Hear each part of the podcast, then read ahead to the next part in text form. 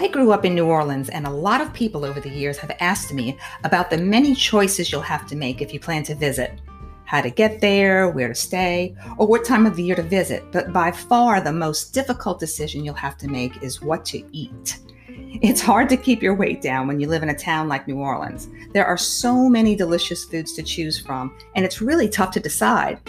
Because you'll want to do a lot of sightseeing, sandwiches are always a good option for a quick meal. One sandwich you must have when you're in New Orleans is the po' boy.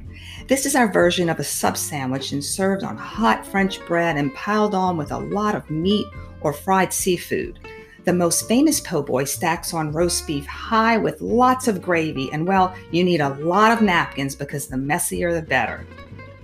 Another sandwich you've got to try is the muffaletta, which is Sicily's contribution to New Orleans cuisine. It's a huge sandwich with layers of cold cuts and cheese piled on Sicilian bread, inches high, and topped with a delicious olive salad.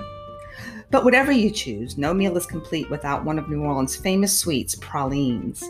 These sweet confections mix together pecans, sugar, and cream to make one of the most delicious melt in your mouth treats you'll ever enjoy.